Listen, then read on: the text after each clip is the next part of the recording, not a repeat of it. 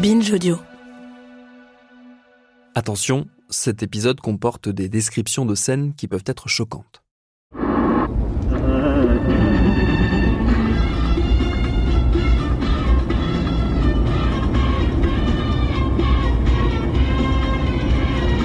Ce matin, nous n'allons pas à l'hôpital. Certains patients ont accepté que nous venions chez eux directement. Parmi eux, il y a Adil. On l'a rencontré dans l'épisode précédent, c'est le jeune homme aux yeux en colère, avec son nom tatoué sur la main. J'avais bien senti que notre discussion rapide au B M R C l'avait laissé un peu sur sa faim, qu'il avait plein de choses à raconter. Alors nous allons chez lui, dans le quartier d'Al-Djihad. C'est au nord-ouest de Bagdad. Sur la route, Hassan, qui m'accompagne pendant ce reportage, m'explique que le quartier a énormément souffert, notamment pendant la guerre civile qui a eu lieu dans la foulée de l'invasion américaine en deux mille trois.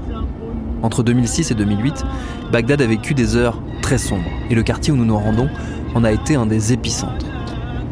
Adil vit là depuis qu'il est enfant. Il a vingt-six ans, mais il a déjà une longue et complexe histoire. Il a trois enfants qu'il ne voit pas car il est en conflit avec son ex-femme. Son père, qu'il admirait beaucoup, est décédé subitement pendant son séjour à l'hôpital d'Amman, où M S F l'a envoyé pour son opération après son accident.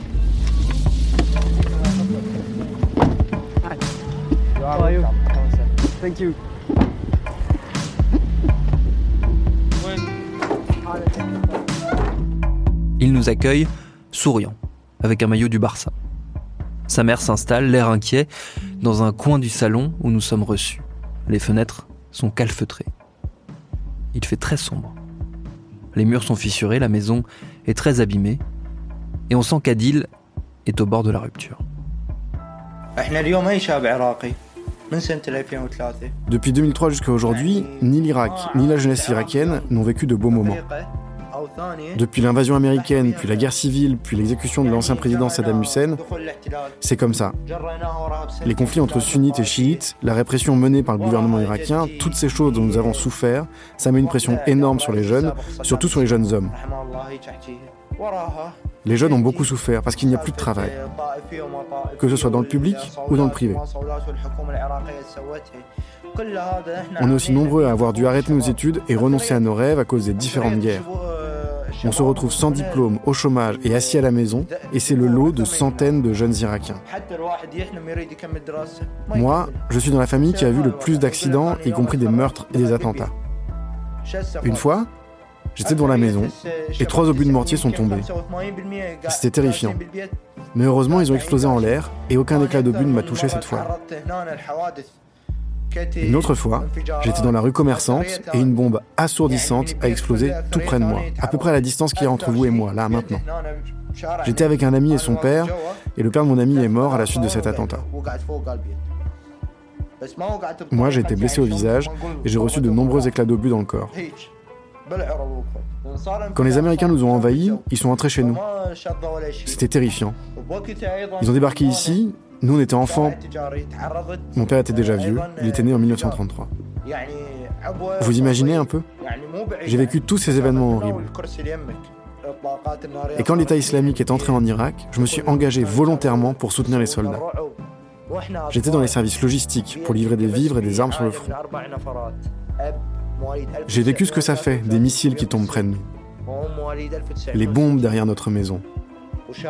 L'armée un peu partout, les milices religieuses. Je n'ai pas eu une belle vie de deux mille trois maintenant. Ça fait dix-neuf ans. Je vis et j'attends de connaître enfin un peu d'apaisement.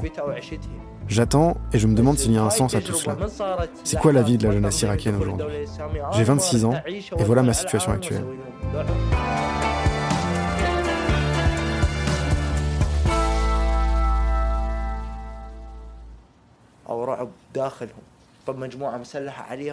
L'avenir de l'Irak, ou plutôt mon avenir, se détériore progressivement. Par tous les aspects, rien ne progresse. L'économie ne se développe pas.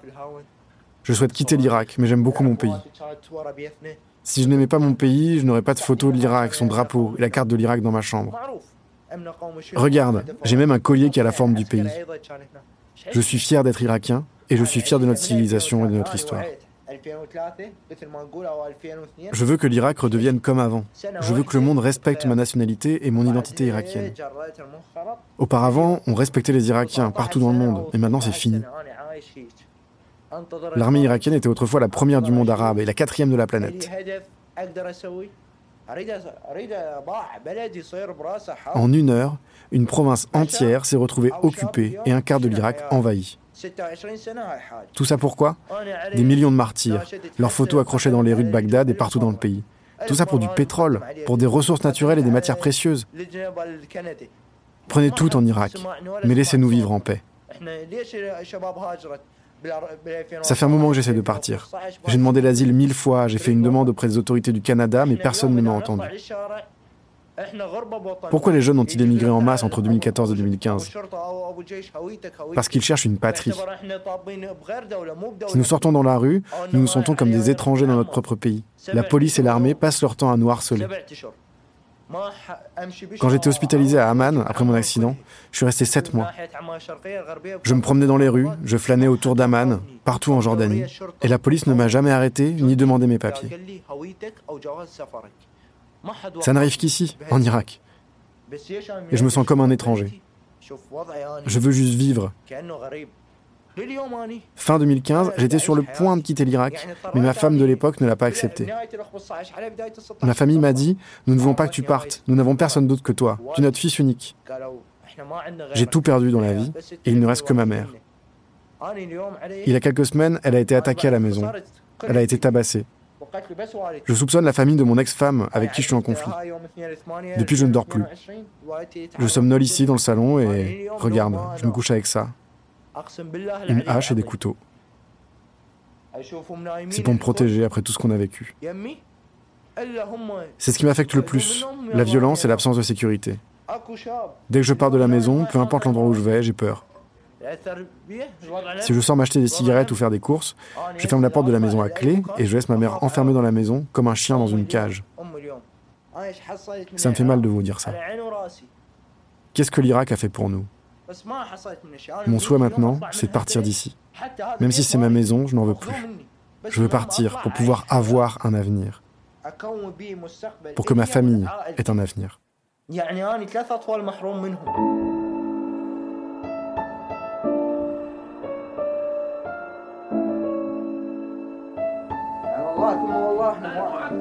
La fin de la discussion est étrange. Adil tient à nous montrer des photos de ses enfants. Sa mère, jusqu'ici silencieuse, s'approche pour nous montrer, elle, les blessures suite à son agression. Elle est très agitée, elle pleure beaucoup. Adil et elle nous font comprendre qu'ils n'en peuvent plus. Ils nous emmènent dans la pièce d'à côté pour nous montrer le délabrement de la maison, qu'ils n'arrivent pas à endiguer faute d'argent. Ils demandent à Hassan s'il peut les aider pour quitter le pays, pour obtenir un visa. Il leur explique gentiment qu'il n'a pas ce pouvoir, que nous sommes là uniquement pour raconter leur histoire, que nous ne pouvons pas faire plus. Adil nous raccompagne, il est souriant à nouveau, mais la colère dans ses yeux n'a pas bougé.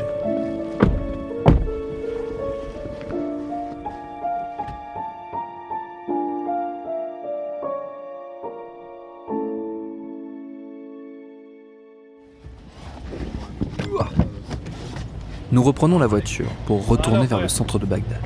Nous allons chez Amir, un patient que nous n'avons pas encore rencontré. Il a vingt-deux ans.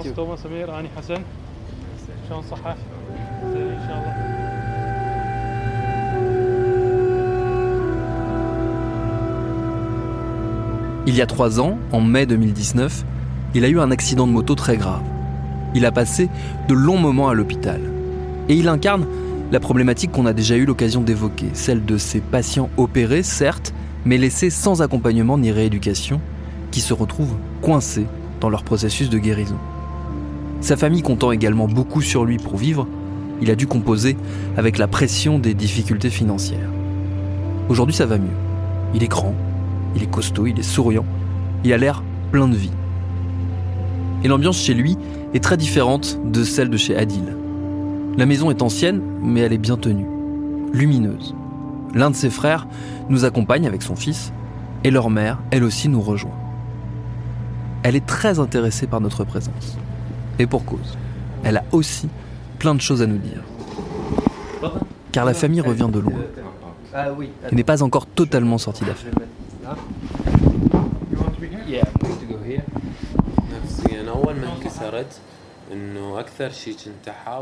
Psychologiquement, quand j'ai été blessé, j'ai longtemps été dans une forme de déni. Je ne faisais pas attention à mes jambes, je sortais beaucoup de la maison, je sautais sur une jambe jusqu'à ce qu'elle me fasse très mal. J'ai vite atteint un état de désespoir à ce sujet. Les premiers jours qui ont passé étaient normaux et j'ai beaucoup bougé. Je suis resté comme ça pendant cinq mois, jusqu'à ce que la broche qu'on m'avait posée casse. L'état de la fracture ne s'était pas du tout amélioré, j'ai été réopéré. J'étais très contrarié car je suis resté à la maison pendant un mois entier, jusqu'à ce que le couvre-feu soit mis en place dans le pays à cause du coronavirus. Je suis resté à la maison pendant six mois, enfermé dans une pièce, avec des antidouleurs, et la broche s'est encore déformée. Ce qui a été dur, c'est à la fois le Covid et la multiplication des opérations. À chaque fois, on a prélevé de l'os de ma hanche pour la mettre dans ma jambe. J'étais vraiment désespéré. Je ne voulais plus être opéré. Je voulais juste rester chez moi, dans ma chambre.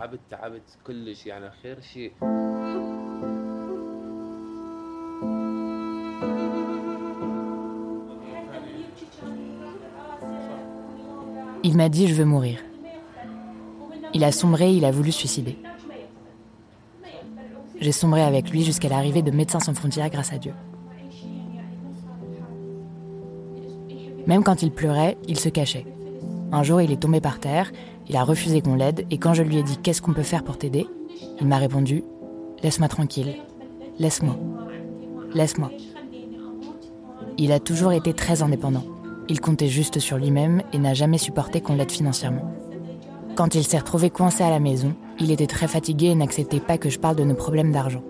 Il avait l'habitude de me dire de le laisser mourir. Maintenant, il s'épuise au travail et il ne dort que quatre heures par nuit.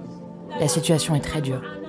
C'est vrai, Amir ne dort que quatre heures. Maman ? Non, non, c'est un déchirement pour moi et ça pèse très lourd sur mon moral. Il travaille en permanence et je m'inquiète pour lui.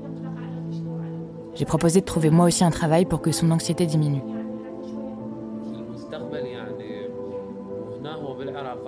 L'avenir est incertain en Irak. Si vous appartenez à la classe pauvre, vous resterez pauvre pour le reste de votre vie. Vous ne changerez pas. Et si vous avez de l'argent, vous serez en danger. Des gens vous menaceront. On ne sait pas quoi faire. Je suis toujours soucieux et la conseillère Fatma m'aide pour ça. Avant de dormir, je reste un moment à réfléchir. Ça ne passe pas vraiment. Je ne sais pas quoi dire. Mais comme je vous l'ai dit, celui qui a de l'argent verra sa vie menacée. Et celui qui n'a pas d'argent reste avec les problèmes de la pauvreté. C'est dur de savoir ce qu'on peut attendre de l'avenir. Par exemple, je finis par reprendre mon métier de barbier. Supposons que je devienne un bon barbier et que je puisse ouvrir mon propre salon de coiffure. La première chose à laquelle je devrais faire face, ce sont des taxes pour tout ce qui concerne la publicité, l'eau et le lieu. Quoi que vous fassiez, vous ne serez jamais tranquille ici.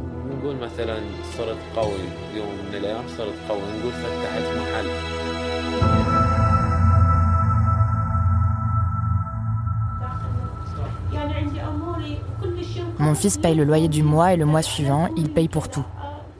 Il s'inquiète beaucoup. Dis ce qu'il y a en toi, mais ne te plains à personne. La nuit, je me réveille et je le vois encore debout à réfléchir. Il n'y a personne qui entend notre voix et ce que nous ressentons.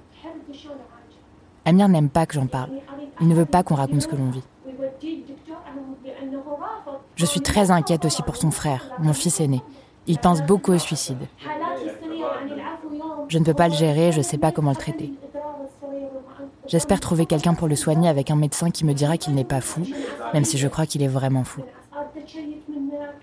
Quand il était jeune, il faisait des crises d'hystérie, il a eu des problèmes de propreté, mais en grandissant, les choses ont changé. Il fait des insomnies à cause de sa nervosité. Il se réveille et me dit qu'il va monter dans un immeuble et sauter par la fenêtre. Pendant la journée, il est fort, mais la nuit, il est faible.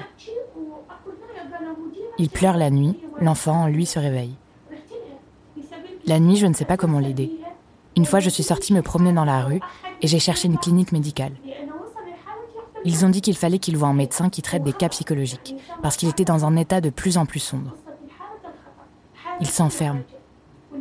Au quotidien, je m'inquiète pour lui. Ces choses s'accumulent sur nous et il pense beaucoup au suicide. J'ai peur qu'il quitte Bagdad pour la province et qu'il continue à penser au suicide.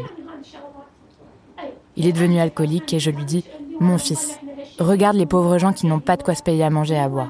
Regarde cette personne malade qui est prête à payer des millions pour se rétablir. Dieu nous a mis à l'abri de ces calamités. Pourquoi te fais-tu du mal ?» Il me répond que je m'inquiète pour un cas désespéré. Mes enfants ont beaucoup d'orgueil pour tout ce qui concerne notre vie quotidienne et nos finances. Ils préfèrent dormir sans manger plutôt que demander de l'aide à quelqu'un. Mais tout ça nous épuise et la situation dans le pays ne nous permet pas de vivre. Ça ne sert à rien de se tourner vers les autorités. Ils demandent des pots de vin et tout n'est que mensonges et tromperies. Aujourd'hui, je suis fatiguée de toute cette inquiétude.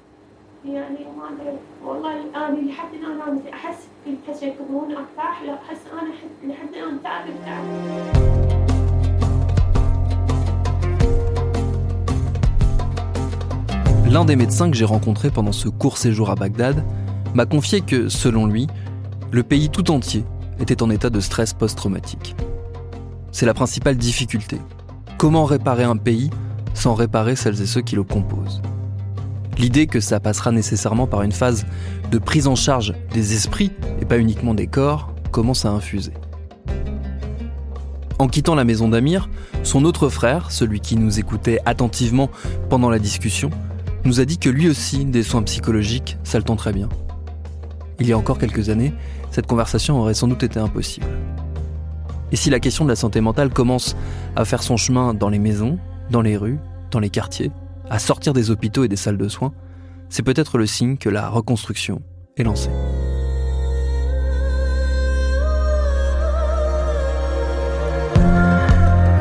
Merci à tous les patients et à toute l'équipe de M S F à Bagdad et en Irak qui m'a accueilli et accompagné pendant la fabrication de ces trois épisodes.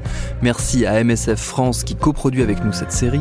N'hésitez pas à aller réécouter les deux volets précédents, le reportage d'Anne-Sophie Lebon auprès des mineurs isolés à Marseille et celui d'Iris Ouedraogo sur les patients souffrant d'épilepsie au Liberia. C'est Elisa Grenet qui a signé la réalisation de ces trois épisodes de Programme B, un podcast de Binge Audio préparé par Charlotte Baix. Tous nos épisodes, les anciens comme les nouveaux, sont à retrouver sur toutes vos applis de podcast. Cherchez-nous sur Internet si vous voulez nous parler et à très vite pour un nouvel épisode.